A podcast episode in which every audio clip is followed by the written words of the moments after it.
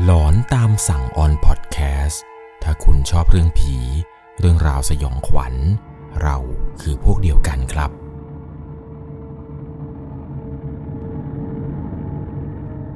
สวัสดีครับทุกๆคนครับ ขอต้อนรับเข้าสู่ช่วงหลอนตามสั่ง อยู่กับผมครับ 1 1 LC เรื่องราวความสยองขวัญในวันนี้ครับ เป็นประสบการณ์ผู้ฟังทางบ้านท่านหนึ่งที่ได้ส่งเข้ามาเกี่ยวกับ ความสยองขวัญ ในห้างสรรพสินค้าแห่งหนึ่ง เรื่องราวเรื่องนี้ครับ ผมต้องบอกเลยว่าเป็นเรื่องที่เกิดขึ้น กับร้านขายเสื้อผ้าแบรนด์เนมแห่งหนึ่งครับ ที่อยู่ในห้าง เรื่องนี้นะครับ ถ้าใครไม่เคยอยู่ห้างตอนดึกๆเนี่ยหรือไม่ใช่พนักงงานที่ทำงานอยู่ในห้างแล้วแล้วก็ คุณจะไม่รู้เลยครับ ว่าความสยองขวัญในช่วงตอนที่ห้างเนี่ยปิด กับตอนที่เขากำลังจะเปิดตอนเช้าๆเนี่ยห้างเงียบ มันน่ากลัวขนาดไหน ยังไงนะครับใน EP นี้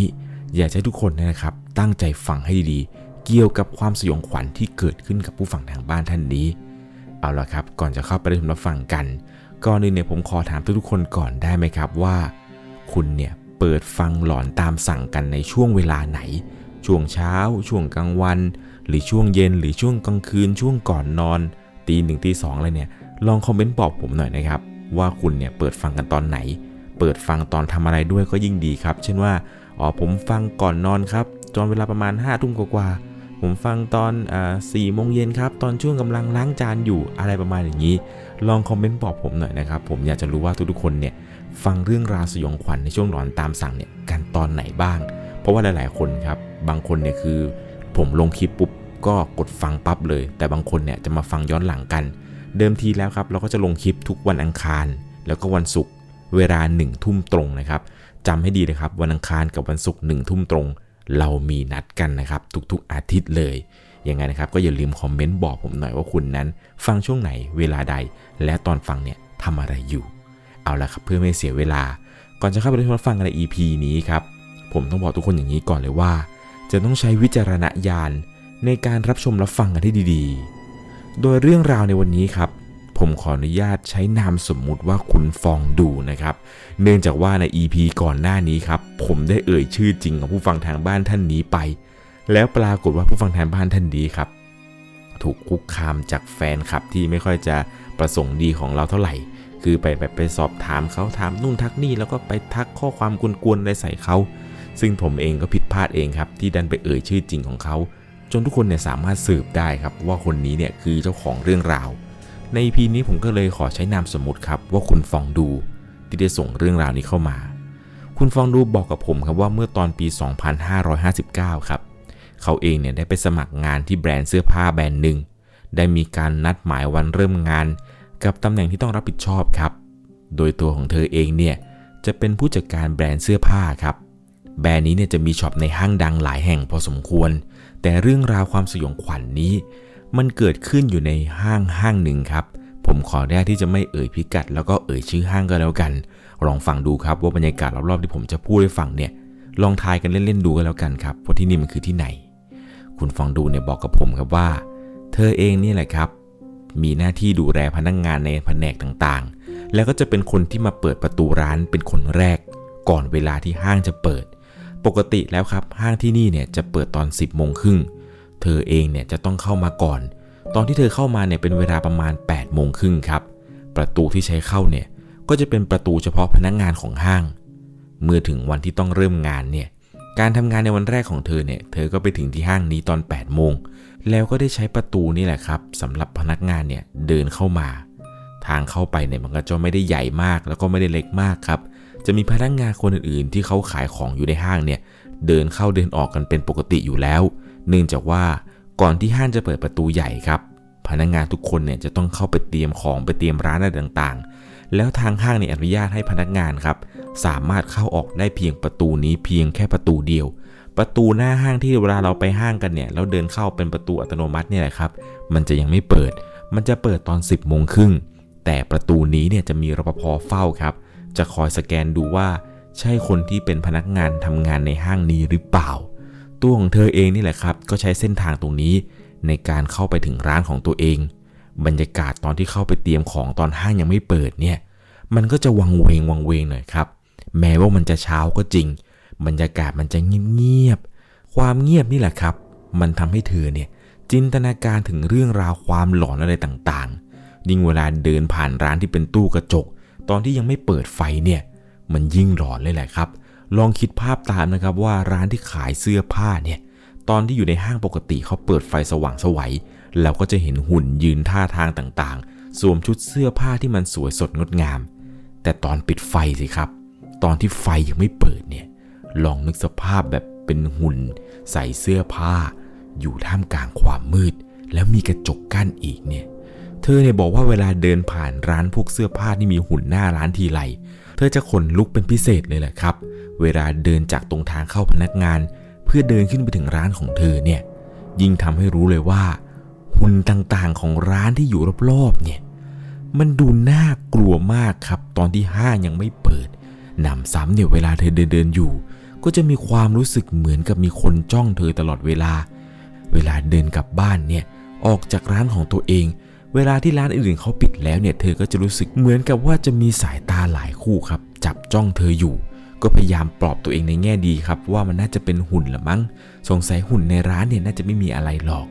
ตัดมาที่วันแรกของการทำงานเธอก่อนครับ เดี๋ยวมันจะไปไกลกว่านี้ ตัวของเธอเองนี่แหละครับ เดินทางมาถึงที่ร้านที่จะทำงาน ขอบอกก่อนเลยว่าร้านนี้เนี่ยตั้งอยู่ตรงข้างบันไดทางลงที่เชื่อมเข้ากับทางไปโรงแรมที่มีในห้าง เธอเนี่ยด้วยความที่ว่ารับผิดชอบในการเปิดปิดร้าน เธอก็จะมีกุญแจร้านนี่แหละครับ ที่จะต้องเข้าไปเปิดไฟ ไปเปิดอะไรต่างๆ ที่อยู่ในสต็อกด้วยความที่ว่าวันนี้ครับ เธอเนี่ยมาทำงานวันแรก ก็จะมีน้องที่เคยมาอยู่ก่อนเนี่ยมาทำงานด้วย ก็เลยไม่ได้น่ากลัวอะไรมาก น้องคนนี้นะครับจะมาบอกตำแหน่งสวิตไฟ สวิตแอร์อะไรต่างๆ ภายในร้าน วันแรกของการทำงานเนี่ยเธอบอกว่าเธอไม่ได้เจอเรื่องหลอนๆหรือแบบเรื่องอะไรแปลกๆ จะมีก็แต่เวลาเดินเข้ามาในห้าง กับการปิดร้านตอนกลางคืนแล้วเดินออกจากห้างนี่แหละ จะมีความรู้สึกวังเวงวังเวงเป็นพิเศษ ถ้าใครไม่เคยอยู่จนถึงเวลาห้างปิดเนี่ยจะไม่รู้ความรู้สึกนี้เลยครับ ว่าเวลาเขาปิดไฟแต่ละร้านแล้วเนี่ย มันน่ากลัวขนาดไหน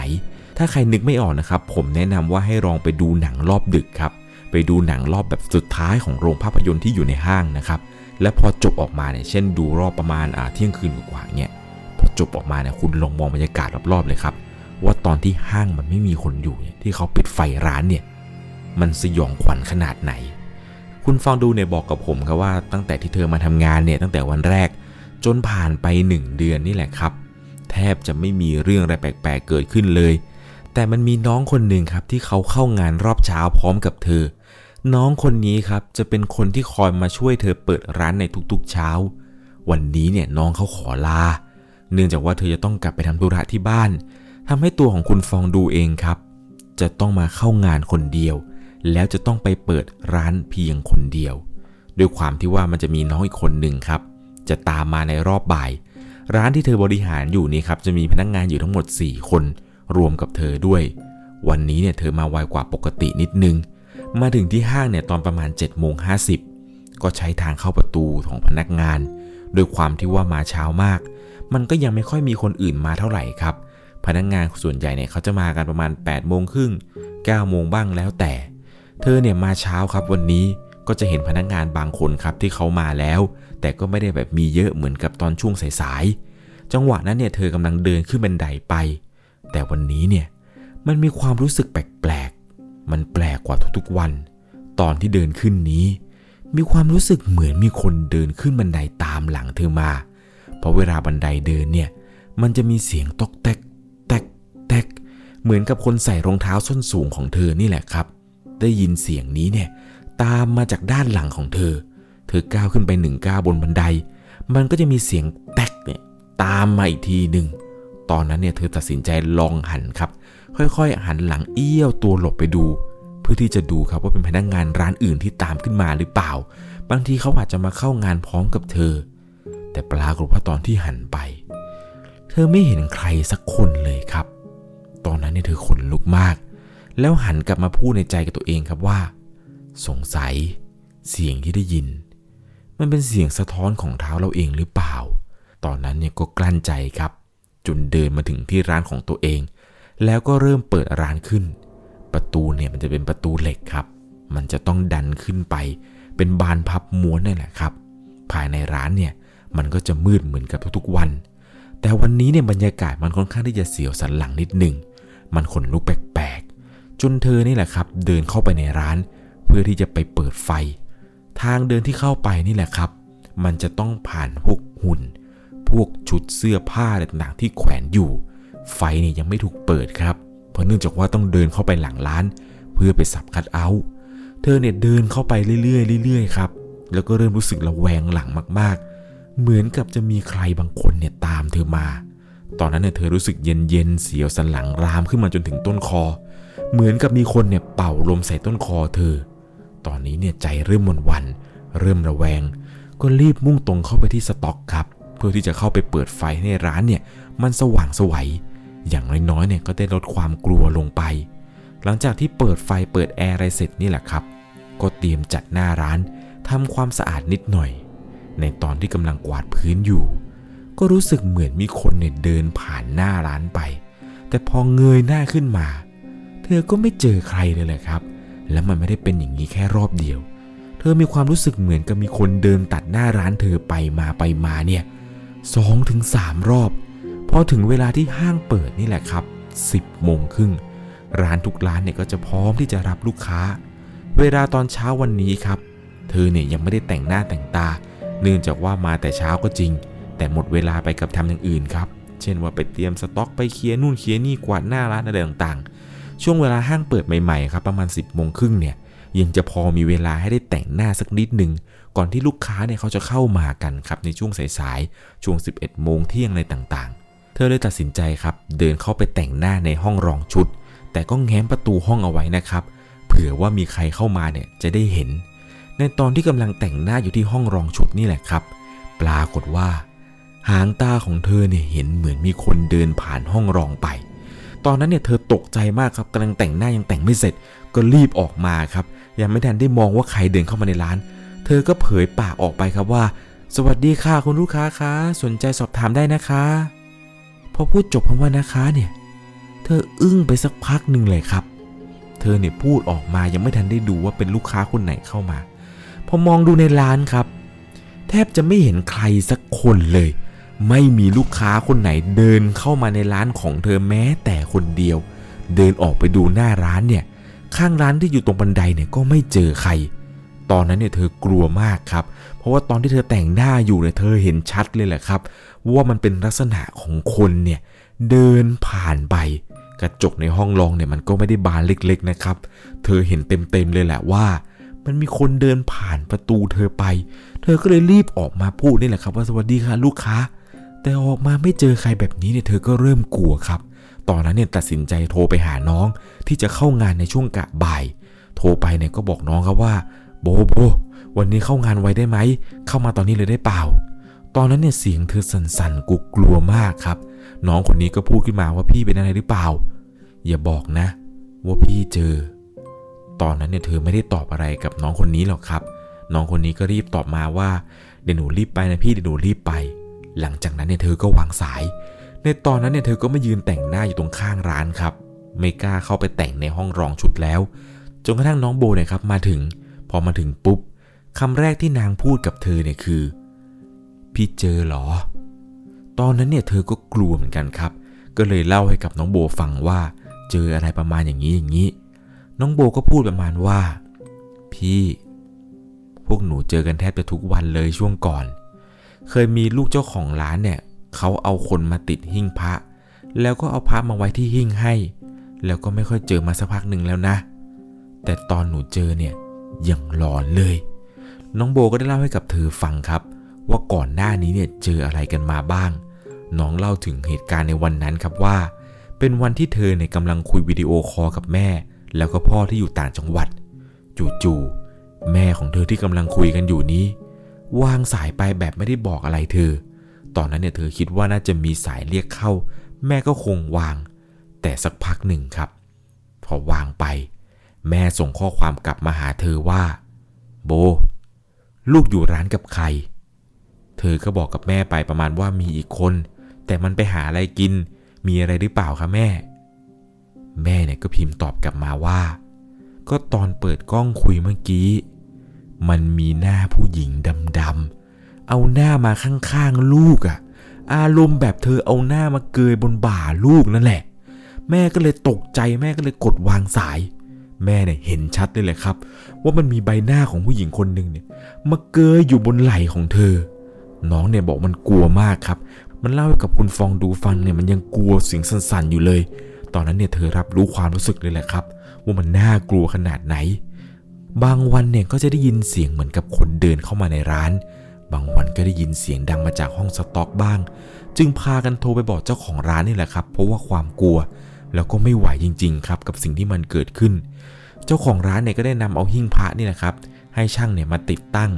หิ้งพระเนี่ยก็จะอยู่ในห้องสต็อกครับ พอจบจากวันที่ติดหิ้งพระอะไรไปเนี่ย เหมือนจะไม่มีเรื่องอะไรเกิดขึ้น แต่มันก็ไม่ใช่อย่างนั้นสิครับ เพราะว่าหลังจากที่ติดหิ้งพระไปแล้ว พนักงงานในร้านเนี่ยก็ยังเจอเรื่องราวหลอนๆอยู่จำได้ดีว่ามีอยู่วันหนึ่ง ที่เธอในกำลังจัดสต็อก พอจบวันนั้นเนี่ยเหมือนจะไม่มีอะไร แต่กลับกลายเป็นว่า ช่วงเวลาสี่ทุ่มกำลังจะปิดร้านตามเวลาของห้าง ตัวของเธอเองนี่แหละครับกำลังนั่งรอเวลาเลิกงานกับน้องๆกันพอถึงเวลาสี่ทุ่มครึ่งครับ รอบนี้เนี่ย ได้ยินเสียงเหมือนกับ ไม้แขวนเสื้อ มันกระทบกับราวครับ เสียงดังฟังชัดมากๆ เหมือนกับเวลาลูกค้าเนี่ยเลือกดูเสื้อผ้า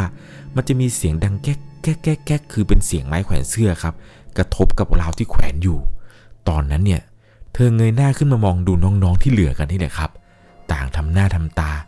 มองตาก็รู้ใจกันครับว่าทุกคนที่อยู่ในร้านเนี่ยได้ยินเสียงเหมือนกันอย่างแน่นอน มันมีน้องคนหนึ่งครับ เลยลุกขึ้นไปดู ปรากฏว่าพอเดินเข้าไปดูทั่วร้านเนี่ยกลับกลายเป็นว่าไม่เจอที่มาของเสียงครับ ไม่มีใครอยู่ในร้าน ก็มองทางเดิน เดินไปดูหน้าร้าน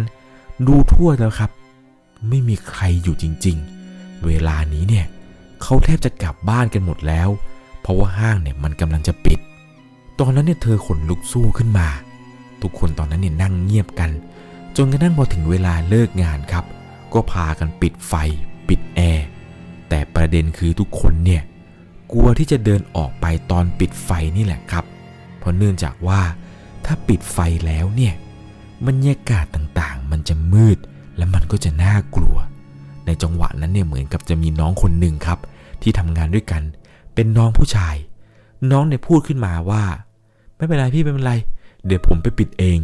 ตอนนั้นเนี่ยรู้เลยครับว่าน้องคนนี้เนี่ย มันก็น่าจะกลัวแหละ แต่มันคงอยากจะแสดงสปิริตให้พี่ๆเห็น ว่าเขาเองเนี่ยแมน เดี๋ยวไปปิดไฟให้พี่ๆไม่ต้องกลัวพี่เดินกลับได้สบายเลย ตอนนั้นเนี่ยน้องมันก็พูดไปครับว่าเดี๋ยวผมไปปิดไฟให้ พี่เดินกลับไปก่อนเลย พี่ออกไปรอหน้าร้านกันเลย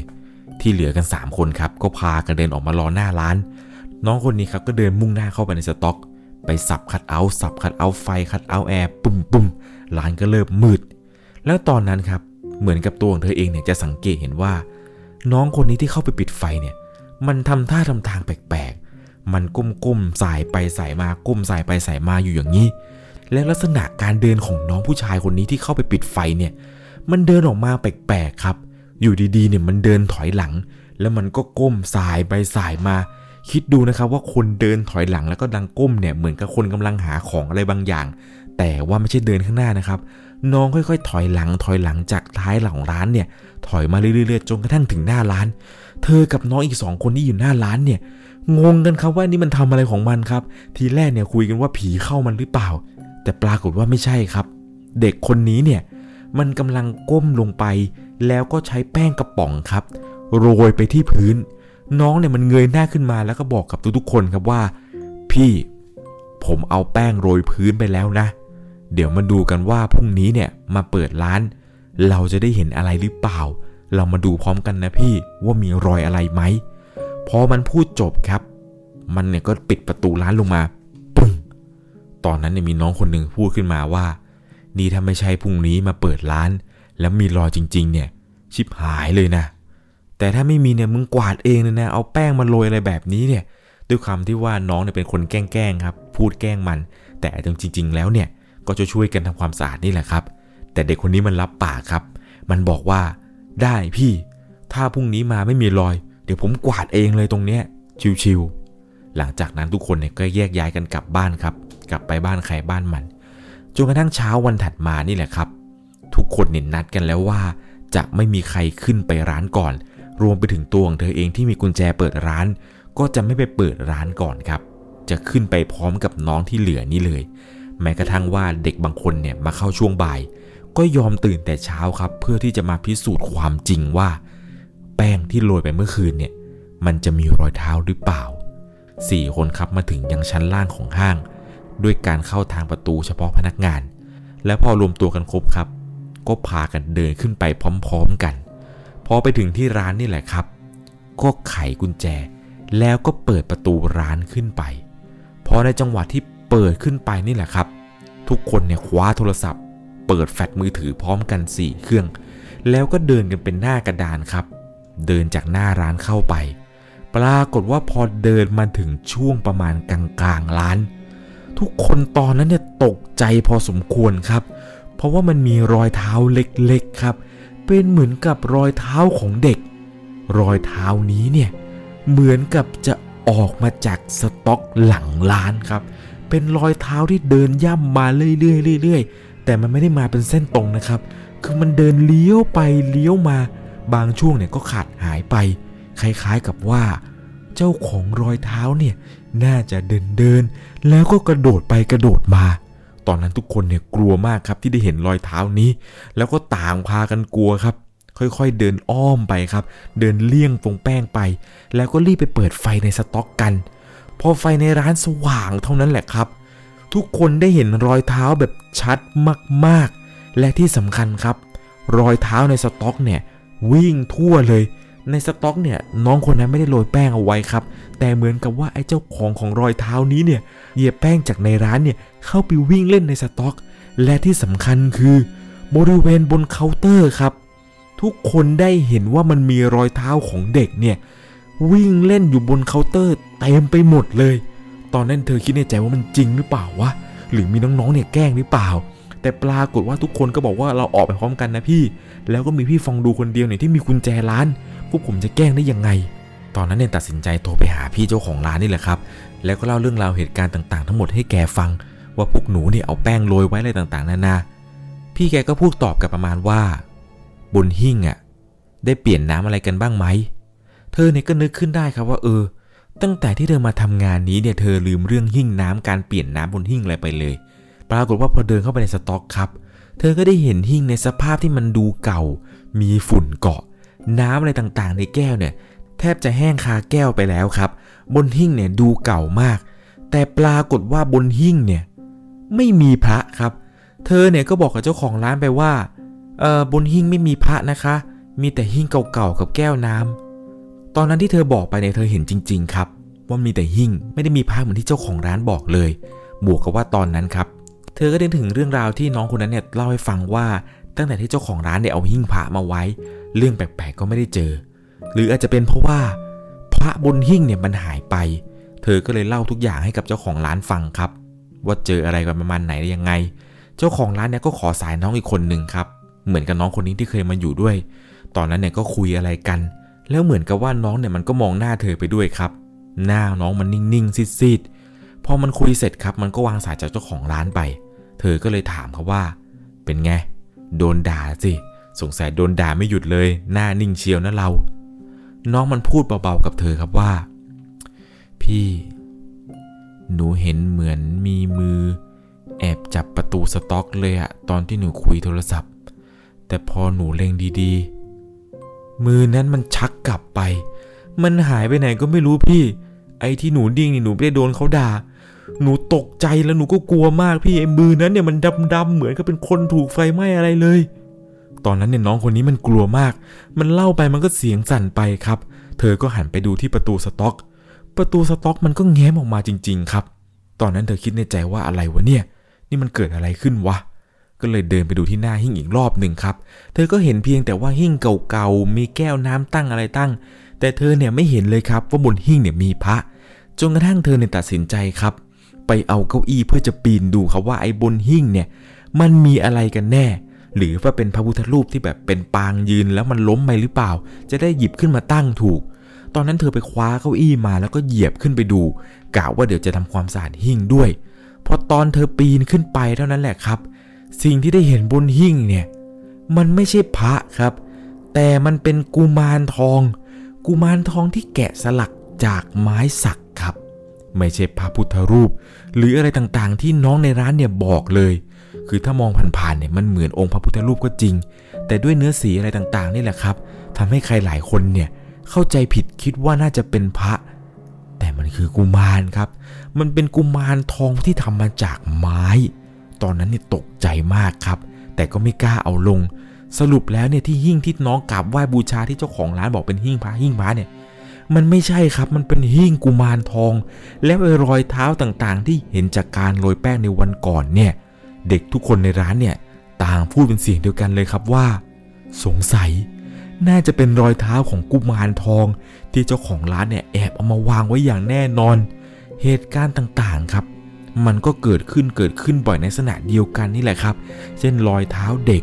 รอยเท้าอะไรต่างๆ รวมไปถึงการได้ยินเสียงคนวิ่งไปวิ่งมา จนกระทั่งครับมันเริ่มหนักขึ้นเรื่อยๆเรื่อยๆเลยตัดสินใจครับบอกให้เจ้าของร้านเนี่ยช่วยมาดูเถอะว่าจะยังไงต่อ ตอนนั้นเนี่ยเขาได้ส่งคนคนหนึ่งมาครับ พอมาถึงเนี่ยก็น้ำมนต์แล้วก็ยันสี่ทิศอะไรเนี่ยมาติดตรงบนสุดของประตูร้าน คือคนทั่วไปเนี่ยเข้ามาจะไม่เห็นครับ เพราะเนื่องจากว่าเพดานเนี่ยมันสูงมาก ยันเนี่ยก็ไม่ได้ใหญ่อะไรด้วยครับ จากเหตุการณ์ในวันที่เกิดขึ้นเนี่ย เธอเนี่ยทำงานได้ที่สักระยะหนึ่ง แล้วก็ต้องลาออกไป แต่ก็ไม่เคยถามที่ร้านข้างๆนะครับ หรือรปภของห้าง ว่าประวัติของห้างนี้เนี่ยแต่ก่อนมันเคยเป็นอะไรหรือเปล่า เพราะเนื่องจากว่าอาคารนี้มันใหญ่มากครับ อย่างน้อยๆมันต้องมีเรื่องพวกอาจจะมีคนตาย หรือการสร้างทับที่เก่าอะไรประมาณนี้อยู่ด้วยหรือเปล่า นี่ก็คือประสบการณ์สุดหลอนครับ ที่คุณฟองดูเนี่ยได้ไปพบเจอมา ทีแรกเนี่ยเธอหาคำตอบไม่ได้จริง ๆ ครับ ว่าเหตุการณ์ทั้งหมดมันเกิดขึ้นเพราะอะไร จนกระทั่งเธอได้เห็นนี่แหละครับ ว่าสาเหตุความหลอน ต้นเหตุของความหลอนในร้านเนี่ยมันเกิดจากหิ้งกุมารทอง ที่เจ้าของร้านเนี่ยมาตั้งไว้ แล้วบอกกับพนักงานทุกคนครับว่ามันคือหิ้งพระน่ากลัวไหมล่ะครับ ถ้าคุณต้องไปทำงานในร้านแบบนี้ ผมขออนุญาตที่จะไม่บอกนะครับว่าร้านไหนแต่เอาเป็นว่า คุณผู้หญิงนะครับ หรือคุณผู้ชายก็ได้ที่เวลาเข้าไปกับผู้หญิงแล้วเนี่ยเข้าไปในร้านเนี่ยลองสังเกตด้านบนของร้านดูให้ดีๆนะครับ ว่ามันมียันแปะอยู่หรือเปล่า คือถ้ามีเนี่ยอาจจะเป็นร้านเดียวกันกับที่คุณฟองดู เจ้าของเรื่องราวที่ผมเล่าให้ฟังนี้เนี่ย เธอไปพบเจอมา ถ้าเกิดคุณรู้นะครับว่าร้านนี้คือร้านไหนเนี่ยลองแกล้งๆถามน้องพนักงานดูก็ได้ครับ ว่าตอนนี้เนี่ยยังเจออะไรแปลกๆกันอยู่หรือเปล่า ใครมีประสบการณ์หลอนอะไรทำนองนี้ครับที่เกิดขึ้นกับตัวคุณเอง อยากจะส่งเข้ามาอยากให้ผมถ่ายทอดเนี่ย ส่งมาได้เลยครับที่แฟนเพจ Facebook 1LC ผมยังรออ่านเรื่องราวของทุกๆคนอยู่ ก่อนจากกันไปในค่ำคืนนี้ครับ ถ้าคุณชอบเรื่องผี เรื่องราวสยองขวัญ เราคือพวกเดียวกัน ใครที่อยู่จนห้างปิด ลองสังเกตให้ดีๆแหละครับ ว่าหุ่นในร้านตอนกลางคืน มันไม่ได้เดินออกมาเล่น เหมือนกับที่เราเห็นในหนังผี ขอให้คุณโชคดีครับ สวัสดีครับ สามารถรับชมเรื่องราวหลอนๆเพิ่มเติม ได้ที่ YouTube c h anel 1 LC ยังมีเรื่องราวหลอนๆที่เกิดขึ้นในบ้านเรา รอให้คุณนั้นได้รับชมอยู่นะครับ